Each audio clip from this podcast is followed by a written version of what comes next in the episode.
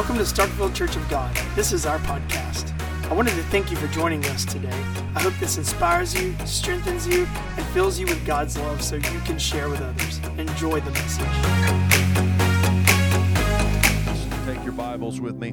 Turn to the book of 2 Timothy, chapter 3, verse 10. 2 Timothy, chapter 3, and verse 10. 2 Timothy, chapter 3, and verse 10 is where we're going to go this morning.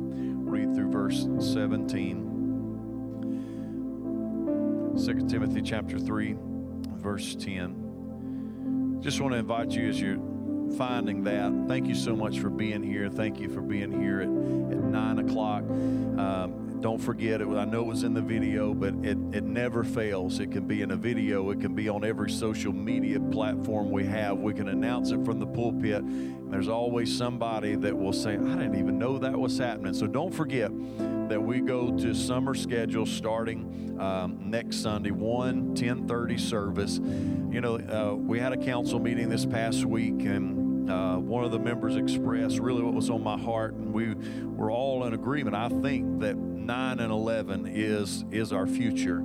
To be able to grow to be able to expand. And I, I, look for us. And, and as i said last week to all of you that have been here i don't know what we have this sunday but so in the four sundays so far we've not had less than i think 63 people in the 9 a.m service. And that shows me that uh, you know, a lot of people enjoy just coming on. Some people are morning people. They like to get up and they like to go. And, and I truly believe that's our future. So this summer, of course, we know what's coming up. A lot of students go home. A lot of people go on vacation. And I want you to. I encourage you. Go on. Everybody needs a vacation. Come on, somebody say amen. Everybody is be traveling. So we'll go to one service, but I fully expect the first Sunday of August we'll go back to two services. So stick with us through the one service throughout the summer.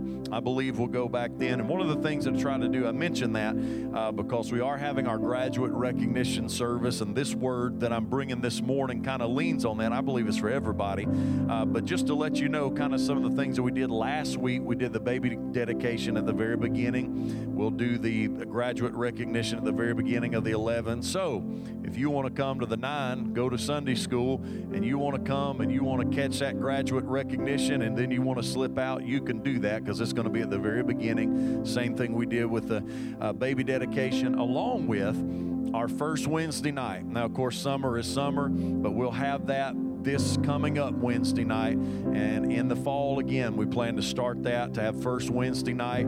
It'll be, it's a service. Come on, look at the person beside you. Say, it's a service. We're going to have worship. We're going to have the word. We're going to have communion. And so, and I promise you, I'm going to try my best to get you out of here just like we do on Wednesdays anyway. Get you out of here in an hour because you got work and you got school and everything. So I want you to be a part of that on the first Wednesdays. I'm thankful for what God's doing in our church, though. Amen. I'm thankful for what God has been doing. Y'all are still a little sleepy. Anybody awake? Come on, say amen. there we go. Second Timothy chapter 3, start in verse 10. I'm reading from the NIV this morning. You, however, know all about my teaching, my way of life, my purpose, faith, patience, love, endurance, persecutions, sufferings, what kinds of things happened to me in Antioch, Iconium, and Lystra the persecutions I endured. Yet the Lord rescued me from all of them. In fact, everyone who wants to live a godly life in Christ Jesus will be persecuted. Oh, wow, that's rough there, isn't it? Uh, I'm I, y'all, I don't know about y'all, that's rough to me. Everyone who wants to live a godly life in Christ Jesus will be persecuted. Verse 13, while evil men and impostors will go from bad to worse deceiving and being deceived. But as for you, continue in what you have learned and have become convinced of, because you know those from whom you learned it, and how from infancy you have known the Holy Scriptures, which are able to make you wise for salvation through faith in Christ Jesus. All Scripture is God breathed and is useful for teaching, rebuking, correcting, and training in righteousness, so that the man of God may be thoroughly equipped for every good work. I want to speak to you on this thought this morning. Know the word, believe the word, use the word. Would you stretch your hands and this way and pray for me as I do the same for you. Father, thank you for this morning. Thank you for the worship. Thank you for the giving. Thank you for everything that has transpired so far here today. Lord, I just pray, God, for every person under the sound of my voice that you'd open their hearts, minds, and spirits. I pray that they would be, as the parable you told Jesus, talking about your word, Lord, that they would be the good ground, that the seed of the word of God would fall on, and the, Lord, your word would produce a hundredfold harvest in the name of Jesus Christ. Now I pray that you'd help me today. Use me as a vessel, God. I'm an earthen vessel, Lord. I can do nothing on my own, but I can do all things through Christ who strengtheneth me. So I ask you, Lord, to help me and anoint me. Give me the clarity of thought and speech that is so necessary today, Lord. Just do a great and a mighty work, and everything that is done, we'll be careful to give you all the glory, all the honor, and all the praise in Jesus' mighty name. And everybody in the house said, Amen. Before you're seated, turn around to three or four people, give them a fist bump, a high five, and say, I'm glad to see you this morning at the 9 a.m. service.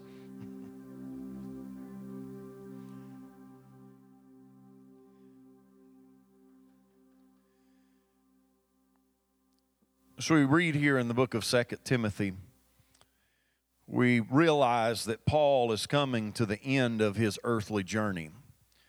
Paul was that super apostle, as some would say. He was that one that, that preached the gospel over most of the known world at the time. He was that one that would go on to write two thirds of the books of the New Testament. But Paul realized something. Paul realized that his time was coming to a close.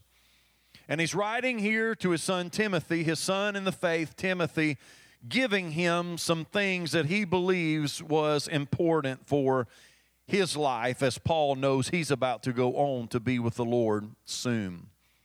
Paul reminds Timothy of the way that Paul had lived his life as an example. He reminded him of the persecutions, the sufferings, things that had happened in places Antioch, Iconium, Lystra. He even told him, as I read earlier a couple of times, everyone who wants to live a godly life in Christ Jesus will be persecuted. Unfortunately, all of us at some time in our life, according to Scripture, if we want to live a godly life, we will find ourselves in some sort of persecution.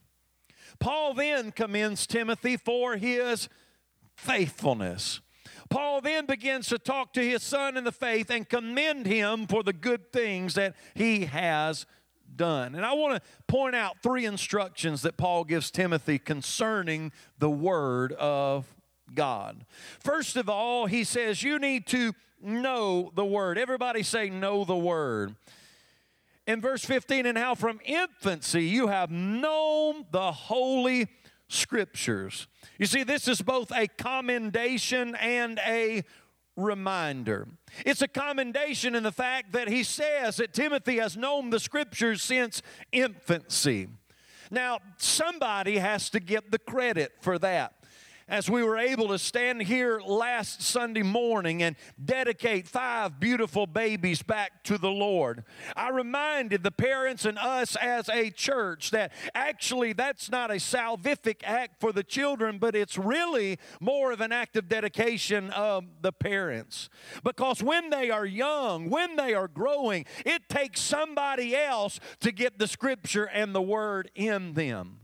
And Timothy owes this. We find that when we study deeper into it, we find that it is owed to a faithful mother and a faithful grandmother. I thank God for parents that made me go to church. I thank God for parents who taught me the Word of God. I thank God for parents that were, that were willing to go against the grain and go against what society said and make sure that I knew the Word of God. Can I just tell you this morning, it is a parent's and the grandparents' responsibility to instill the Scriptures in their children and their grandchildren. You see, these little babies need to grow up knowing what the Word of God says. These babies need to grow up hearing the Word of God read to them. These babies need to grow up hearing the Word of God spoken over them into their lives. Our teenagers need to hear the Word of God spoken over them. Our teenagers, the teenagers need to be in the Word of God. And we need to make sure that we are getting the Scriptures in them. Make them grow up in church. The statistics are pretty clear the older an individual gets. Now, of course, I'm not taking anything away from God. You all know that I believe God can do anything. And I have seen it. I've seen God take people in their 70s and save them. But statistics are pretty clear that most like the most likely time for a person to start following the Lord is during their childhood. You find it, you find that it is the most likely time for a for a young man or a young woman to start following the Lord is in their childhood. And the older they get, the less likely they are to turn to the Lord. That's why it's important that we that our kids are cutting their teeth on the back of church pews, as we used to say. That's why it's important that our kids are, are coming to church, that our kids are a part of children's church, that our kids are a part of youth camps. It's important because here Paul is saying, Timothy, you've got some good things going for you. You know the word and you've known it since infancy, and I can't even give you all the credit for that because part of it is your mama and your grandmama. See, but no matter how much we know the word, we must continue to study it. See, Paul wasn't, he was not just saying, hey, you know, you got it all together. Don't even worry about it anymore. Because no matter how much we know it, we must continue to study it. In fact, Joshua 1 and 8 says, This book of the law shall not depart out of thy mouth, but thou shalt meditate therein day and night, that thou mayest observe to do according to all that is written therein. For thou shalt make thy way prosperous, and then shalt have good success. Psalm 1 and 2 says, But his delight is in the law of the Lord, and in his law doth he meditate day and night. You see, we must continue to read, listen to, and study the Word of God. No matter how old we become, no matter how many times we've read it, no matter how much we have studied it, can I tell you, we must never stop reading and studying the Word of God. God. Timothy has, is here. Paul is saying, Timothy, you have known the word since infancy, but don't stop now. I'm certainly not the smartest person in the room. I know that very well. I do have maybe perhaps more in, in biblical teaching because of the nature of my degree, classes that I took in, at Lee University. But you know what? I still read the Word, and no matter how many times I have read it, and no matter how many times I have studied it, there are still new things that will pop out to me every time I read it, I will come across something and I'm like, I know I have read that at least 20 times and I never saw that before. Paul is telling Timothy, You've known this thing since you were a baby before you could ever read it yourself. Your mama and your grandma was reading it to you and over you, but don't you stop studying it now. Paul is encouraging Timothy to know and study the word to be guarded against the last day deception. And oh my, aren't we there? Aren't we there, folks? If we're not careful, if we're not careful and we're not staying in this book, you know what's going to happen? We're going to hear the noise around us more than what we hear this book. If you want to not be deceived in the last days, like the Bible clearly says will happen, if you don't want to fall into a trap and into a snare of believing the lies of the enemy, then we're going to have to stay in this book because the TV is going to lie to you and social media is going to lie to you and the enemy's in control of all of those things. And if we don't stay in this book that never changes, we too can be deceived. Secondly, in my three points, Paul tells Timothy, believe the word. Look back at the second part of verse 15. Which are able to make you wise for salvation through faith in Christ Jesus. All, verse 16, first part of verse 16, all scripture is God breathed. Believe the word. You see, you must believe the word for it to take effect in your life. I want to tell you something. I don't want to, I want, don't want anybody to get mad at me, but I want, I want you to hear me out. There's something about this book, and, and there's some people that they want to try to use this book as like a lucky charm. Come on, somebody. You know, they, they want to try to use this paper, this, this leather bound paper book as a lucky charm. They just want to wave it at somebody. They, they just want to try to use it like it's some kind of, uh, of magical medallion or some kind of magical piece. Can I tell you something? That this book, and don't get mad at me, this book in its leather bound paper form is really useless like this if it just stays like this. This book itself, it's not going to do hardly anything. It can sit on your coffee table and collect dust. It can sit on your shelf and never be used and never have any power and never have any effect. But you must get this inside of you. I must have it inside of me. Can I tell you that the devil, I don't care how many horror movies you want to watch, the devil is not scared of this paper, leather bound paper book in and of itself right here. But when he does get scared, it's when you and me as believers get it on the inside of us and begin to believe what it says and to begin to declare out of our mouths what the book said. It is then and there that the enemy then becomes afraid. Matthew 13 58, talking about Jesus, says this. And he, talking Jesus there, did not many mighty works there because of their unbelief. Y'all have read that before.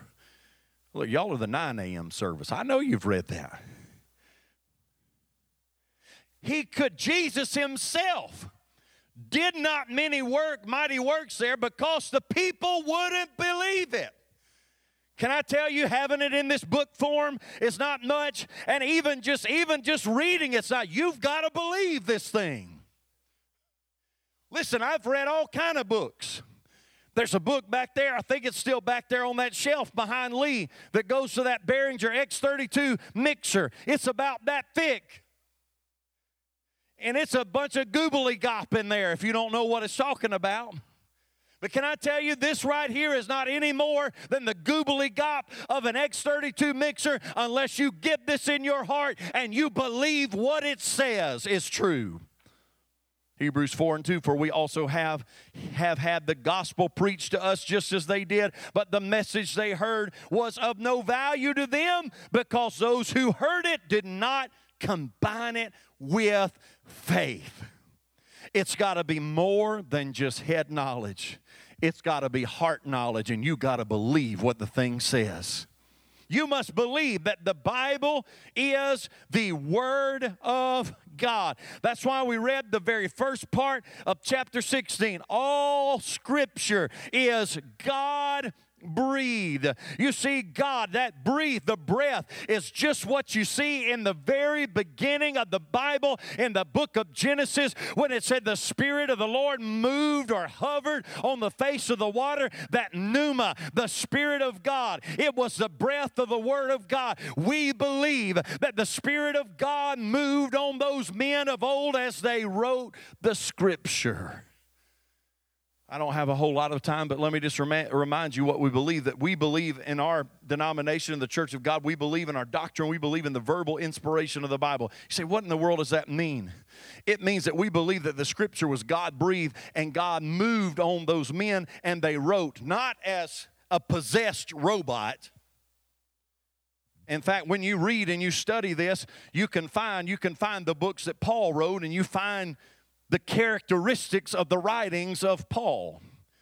When you read the book of Luke and the book of Acts, you find the difference in the physician Luke of how he wrote and his style. God didn't just turn them into mindless, possessed people and their hands just went to going like they're possessed. No, God. Matthew 5 18 says this I tell you the truth. until heaven and earth disappear, not the smallest letter, not the least stroke of a pen will by any means disappear from the law until everything is accomplished. You see, I still believe that what the word says in the book of John 1 and 1 in the beginning was the Word, and the Word was with God, and the Word was God. I still believe in the Word of God, that it is God breathed, that it is the inspired, eternal Word of God. I still believe Matthew and 24 and 35 that says, Heaven and earth shall pass away, but my words shall not pass away. Can I tell you about this? This book. Armies have burned it, governments have forbidden it, humanists have tried to explain it away, evolutionists have tried to discredit it, cultists have tried to distort it, Satan has tried to steal it, revolutions have tried to overthrow it, pagans have tried to replace it, theorists have had tried to twist it, liberal theologists have tried to water it down, and feminists have tried to question it. Judges have outlawed it, lawyers have deliberated it, and kings have ruled against it. But in spite of every effort to keep this book quiet, the Bible still maintains its title as the bestseller of all time. The Bible still changes more lives than clinical psychiatry. The Bible still pronounces more judgments than the judicial system. The Bible still prophesies the overthrowing of governments and kings. The Bible still holds the secrets of the universe. The Bible still reveals the true explanation for the existence of man. The Bible, written written by 40 different authors in a 1500 year span, still holds its title as the most amazing piece of literature in history. You see, I still believe that the Bible is more than just a book. It is more than it's bread to those that are hungry. It's light to those in darkness. It's strength to the weak. It's hope to those into despair. It's comfort to the weary. And it is a compass to those who are lost. It is a companion to the lonely. It's an answer to the confused. It's a lighthouse to the shipwrecked. It's a staff to the weary shepherd. I tell you one more time heaven and earth will pass away, but the word of God will never pass away. And I will continue, no matter what goes on in this world, to make this book my foundation. Somebody give God praise if you believe it. Thirdly and finally, Paul exhorts Timothy to use the word. Verse 16 All scripture is God breathed and is useful for teaching, rebuking, correcting, and training in righteousness. It is useful then, now, and always for teaching, gospel instruction. Why do we still come? Doesn't it seem kind of Seems some ways seems antiquated, doesn't it? As far as we've come and all, sometimes it seems like, how do we come? How do we come here? And we still, you know, we, we change some stuff up. The music's a little bit different. We've gone from, you know, primitive instruments to electronic instruments and percussion instruments and we've gone to you know, like gas lanterns and, and, and, and, and, and wood or coal burning stoves to central heat and air and, and electrical lighting and gone from even the, the incandescent lighting to LED lighting and all of this kind of stuff changed. But here we still are, and we come to something here, and we come to this place where we still sit and we still listen to preaching and teaching. Why? Because the Bible said it will never go out of style. It's always going to be useful for teaching it's also going to teaching, rebuking, exposing error. Now, I know people, listen, people have never really liked to be corrected. Come on, somebody.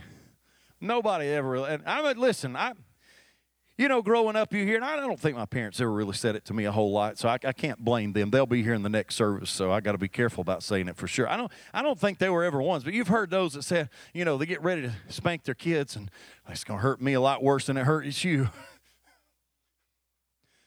Listen, I, you know, my girls have been good girls.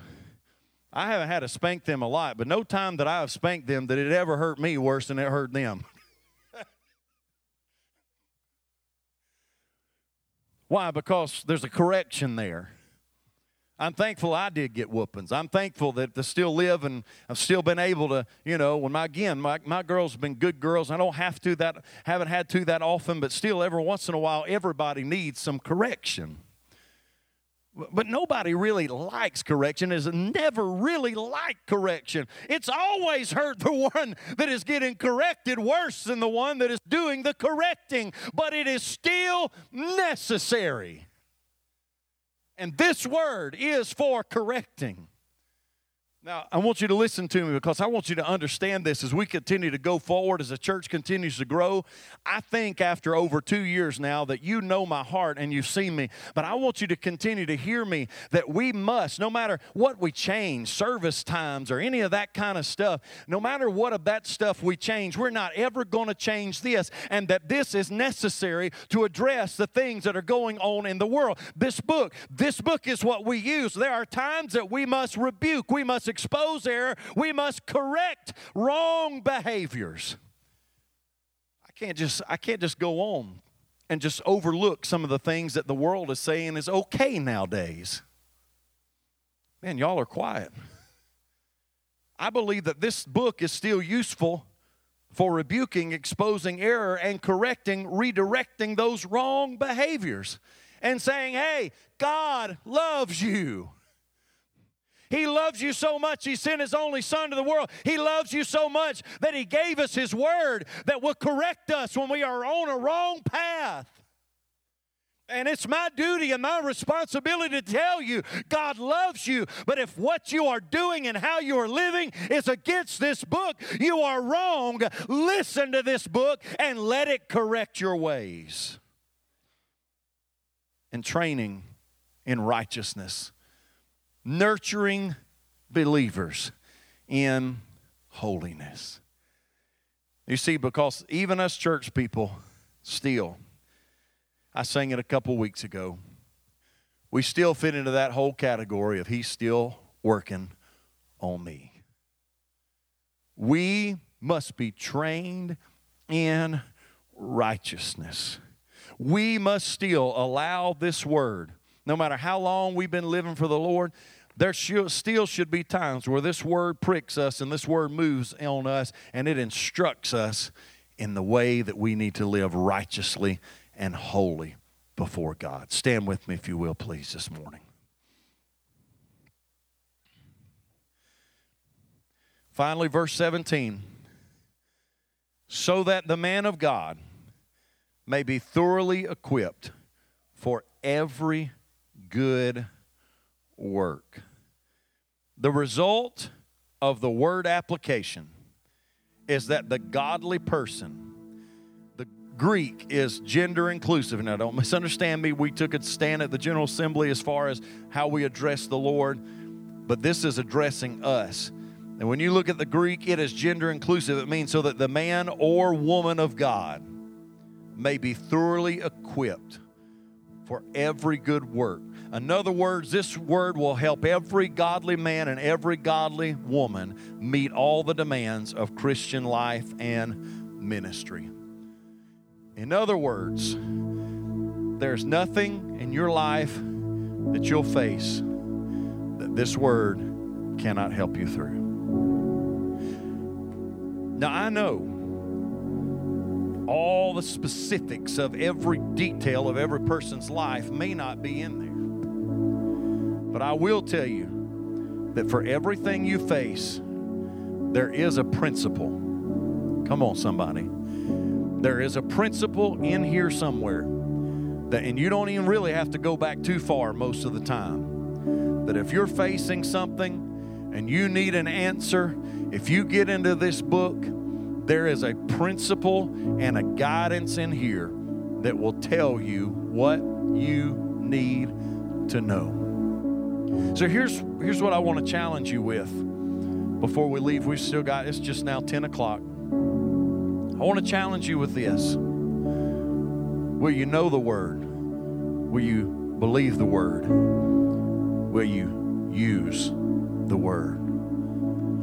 I still believe that Scripture is central. I will not ever come to the place where I say that this is not central This is central to our faith.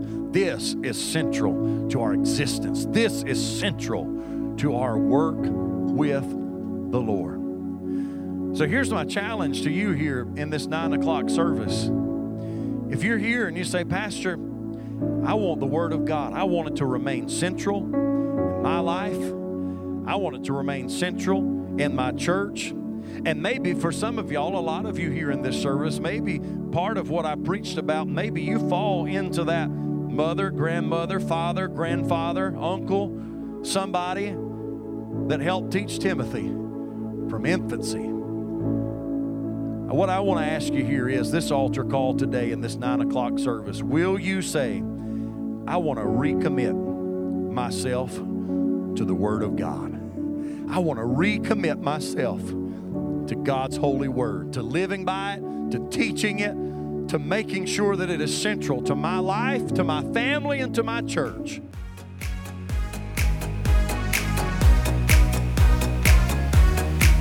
Thanks for listening to our podcast. To find out more about us, follow us on social media at Starkville COG. Special thanks to those who generously support this ministry. If you would like to give, visit us at starkvillecog.com forward slash give. And if you've enjoyed the podcast, please subscribe. Thanks again for listening. We'll see you next week.